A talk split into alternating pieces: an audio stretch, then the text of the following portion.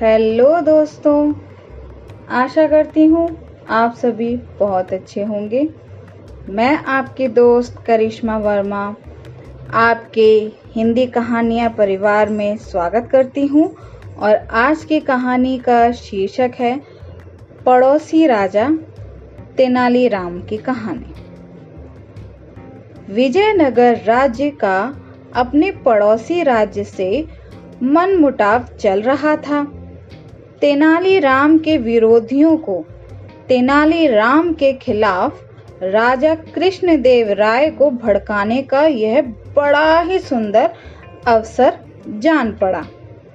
एक दिन राजा कृष्णदेव राय अपने बगीचे में अकेले बैठे पड़ोसी राज्य की समस्या के बारे में सोच ही रहे थे कि तभी एक दरबारी उनके पास पहुँचा और बड़ी होशियारी से इधर उधर झांकता हुआ राजा के कान के पास मुँह ले जाकर बोला, महाराज, कुछ सुना आपने?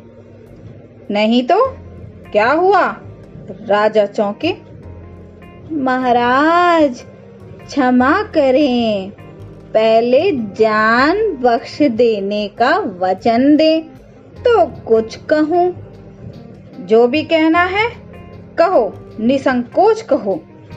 डरने की कोई बात नहीं। राजा ने दरबारी को अभय दान देते हुए कहा, महाराज, तेनालीराम पड़ोसी राज्य से मिले हुए हैं। वे हमारे पड़ोसी राजा के साथ हमारे संबंध बिगाड़ना चाहते हैं। क्या बकते हो? राजा गरज कर बोले। मैं तो पहले ही समझ गया था, महाराज। तेनालीराम ने आपके ऊपर ऐसा जादू किया हुआ है कि आप उसकी शिकायत सुन ही नहीं सकते। या यूँ कहिए कि तेनालीराम की शिकायत आपके कानों को सहन नहीं होती। तेनालीराम राज्य का सच्चा वफादार है। वह कभी राजद्रोह नहीं कर सकता। तुम्हें कहीं से अवश्य ही गलत सूचना मिली है।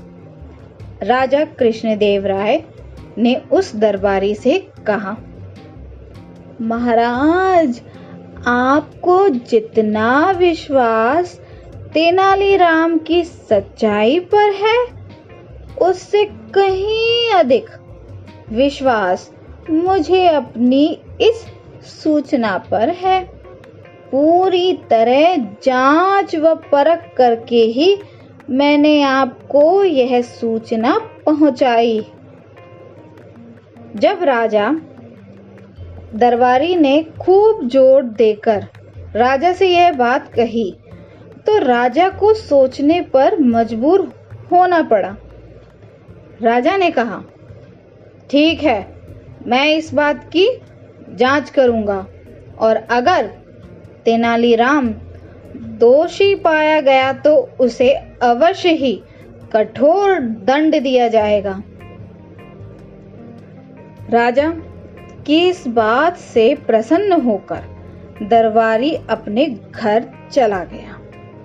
दूसरे दिन कृष्ण देवराय ने तेनालीराम को एकांत में बुलवाया और बोले तेनालीराम हमें सूचना मिली है कि तुम हमारे शत्रु राजा से मिलकर हमारे विजयनगर राज्य को दूसरे के अधीन करना चाहते हो। तेनालीराम ने जब अपने ऊपर लगाया गया यह आरोप सुना तो वह सिर से पैर तक काँप गया। वह राजा को इस बात का क्या उत्तर दे?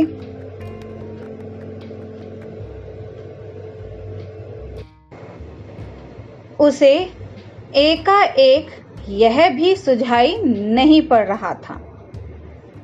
राजा ने जब तेनालीराम को चुप देखा तो वह क्रोध से भबक उठे और बोले तो तुम्हारे चुप रहने का यही अर्थ लगाया जाए कि तुम अपना अपराध स्वीकार करते हो? यह सुनकर तेनालीराम की आँखों में आँसू आ गए। वह बोला, महाराज, की बात काटने का साहस ना तो मैंने अब तक किया है और ना ही कभी भविष्य में कर सकूँगा। राजा तो क्रोध से भरे हुए थे। तेनालीराम के इस उत्तर से वे और भी भड़क उठे। बोले, तुमने जिस पड़ोसी राजा से साठ गांठ की है, अब उसी के राज्य में जाकर रहो। मेरा राज कल ही छोड़ दो। इतने बड़े अपराध का इतना मामूली सजा तेनालीराम ने राजा से कहा। तुम्हारी अब तक की सेवा को देखते हुए, मैंने तुम्हारे मित्रतापूर्ण संबंधों को देखते हुए तथा तुम्हारे पद की गरिमा को देखते हुए, मैं तुम्हें इतना ही दंड देना उचित समझता हूँ। यदि कहीं अपराध किसी और ने किया होता तो मैं उसकी बोटी बोटी चुनवा लेता। राजा ने क्रोध में बिफरते हुए कहा, तेनालीराम ने राजा का फैसला सुना और अपनी सफ़ाई में एक भी शब्द नहीं कहा। बेचारा चुपचाप सिर झुकाकर राजा के सामने से चला गया। दूसरे ही दिन, जब तेनालीराम के विरोधियों ने यह सुना कि तेनालीराम राज्य छोड़कर चला गया है तो उनकी खुशी की सीमा ना रही। वह सब राजा पर अपना प्रभाव बढ़ाने के उपाय सोचने लगे और अपनी पदोन्नति के मंसूबे बांधने लगे। तेनालीराम विजयनगर राज्य के शत्रु राज्य की राजधानी पहुँचा और वहाँ के राजा से मिला। उसने उस राजा के गुणों का वर्णन छंदबद्ध करके उन्हें सुनाया। राजा अपनी प्रशंसा सुनकर खुशी से झूम उठा। उसने तेनालीराम से उसका परिचय पूछा। तेनालीराम ने अपना परिचय देते हुए कहा मैं विजयनगर राजा के कृष्णदेव राय का निजी सचिव, तेनालीराम हूँ। उस राजा ने तेनालीराम की बहुत प्रशंसा पहले से ही सुन रखी थी। लेकिन तेनालीराम से भेंट का यह पहला अवसर था। उस राजा ने तेनालीराम का भरपूर स्वागत किया। तेनालीराम ने इस स्वागत के लिए राजा को धन्यवाद दिया। राजा बोला तेनालीराम राजा कृष्णदेव राय हमें अपना शत्रु मानते हैं। फिर भी तुम हमारे दरबार में निडर होकर कैसे चले आए? तुम तो राजा कृष्णदेव राय के निजी सचिव हो, यहाँ शत्रु के राज्य में तुम्हारा कोई भी अनिष्ट हो सकता है। राजा ने हालाँकि सच कहा था, फिर भी तेनालीराम ने मुस्कुराकर कहा, राजन, आप विद्वान हैं। आपके पास अपार शक्ति है। आप सुयोग प्रशासक हैं और राजा प्रजा की भलाई करना चाहते हैं। बिल्कुल ऐसे ही गुण हमारे महाराज में भी हैं। वे आपको अपना शत्रु नहीं, मित्र मानते हैं। आपकी इसी भ्रांति के निवारण के लिए महाराज ने मुझे आपके पास भेजा है। हैं, महाराज हमें दुश्मन नहीं दोस्त है। आश्चर्य से चौंकता हुआ राजा बोला, लेकिन हमारे जासूसों ने तो हमें यह खबर दी थी कि राजा कृष्णदेव राय हमारे राज्य पर हमला करने की तैयारी कर रहे हैं। हाँ राजन, हमारे गुप्तचरों ने हमारे महाराज से यही बात आपके लिए भी कही थी। तभी हमारे महाराज ने मुझे आपके पास भेजा है।